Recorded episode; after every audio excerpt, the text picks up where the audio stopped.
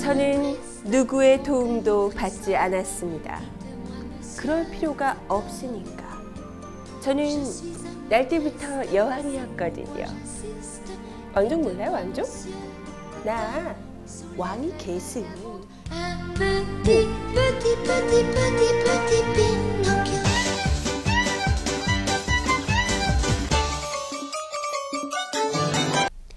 국정감사가 본격적으로 시작되면서 또 우리 여왕님 귀찮게 하는 일들 참 많죠. 국민연금이 어쩌고 저쩌고, 교과서가 어쩌고 저쩌고, 국정원이 또 어쩌고 저쩌고. 아, 말이 놓아서 말인데, 나 이번에 깜짝 놀랐다? 나는 지난 대선 때 애쓴 게 우리 국정원 언니 오빠들 뿐인 줄 알았거든요. 근데 그게 오해더라고. 아, 알고 보니까 글쎄 우리 군에서도 사이버 사령부까지 만들어서 댓글을 또 무지하게 달았대네. 어그 그랬죠요? 왜 말을 안 했어? 우리 여왕님은 또 국정원만 한줄 알고 서운할 뻔했잖아. 근데 또 이분들이 진짜 중심인 게요. 이게 또 언론 보도로 알려지고 나니까 괜히 막 부끄러워가지고 아닌 척하려고 썼던 댓글들을 또 싹 지웠댔네? 아우 너무 겸손하죠. 왼손이 아니를 오른손이 모르게 하려고 아, 그런 거잖아요. 이런 겸손한 충심을 가지고 뭐 증거인멸 어쩌고 아 그런 거 아니라니까. 괜찮아요 괜찮아. 세상 사람들은 다 몰라줘도 우리 여왕님은 알아주실 거예요.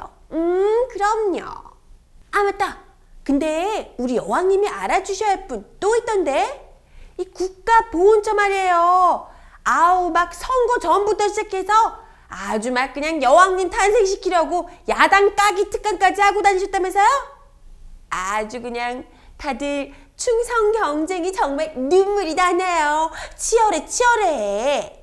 그래도 우리 여왕님은요 대놓고 표현을 안 해서 그렇지 또 다 뒤로는 얼마나 챙겨주시는데요.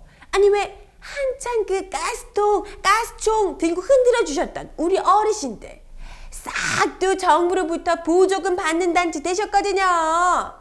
원래는 이 보조금 받으려면 정적 색채 있고 이러면 안 되는데 이분들은 대놓고 여왕님 지지를 하시고 바로 그냥 보조금 택하시는 거죠. 아 그럼요. 노령연금 공약도 날라갔는데 이렇게라도 용돈 발휘하셔야죠. 복구목이 버릇장인데. 이렇게 겉으로는 냉정해도 뒤로는 한없이 다정하신 우리 여왕님 맞긴 한데요. 근데 이건 좀 너무하신 거 아니에요? 우리 국사편찬위원장 유영익 할아버지 말이에요. 아니 무려 36년생 어르신을 새벽까지 국정감사장에 막 세워놓고 그런다니까요.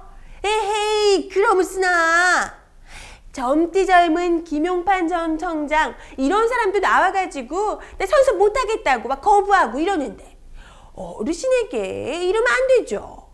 자꾸 이렇게 힘들게 하시니까 이승만 대통령이 세종대왕이랑 맞먹는 유전자라고 막 그러시질 않나. 후진국 독재는 불가피하다 막 이러고 헛소리를 하시잖아요. 그래도 다행히 우리 센스 있는 새누리당 의원님들이 어, 고령이라서 실언을 하신 거라고 잘 무마시켜 주긴 했지만요. 그래도 앞으로 이런 일 없도록 주의해 주세요. 이 정부의 평균 연령이 얼만데 어린 것들이 말이야 이 어르신들 새벽까지 막 붙잡아 놓고 그러면 안 돼요. 응?